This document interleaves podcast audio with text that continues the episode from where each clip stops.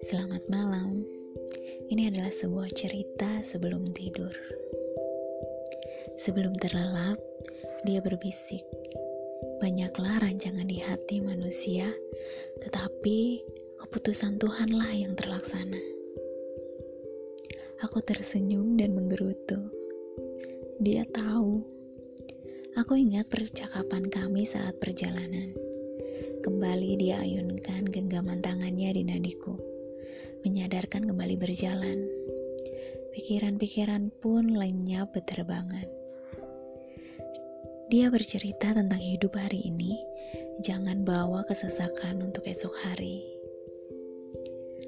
Langit begitu luas, bila tempatmu badai, bukan berarti kota seberang juga jauh dari damai. Kuiyakan sambil menatap awan mirip domba. Saat ini dia tenang di angkasa, mungkin nanti dia akan menangisi rindu seseorang yang tak kunjung datang, gurauku. Bukankah semua orang sedang menunggu? Dia balik bertanya, kamu hanya harus tahu menunggu dengan bahagia.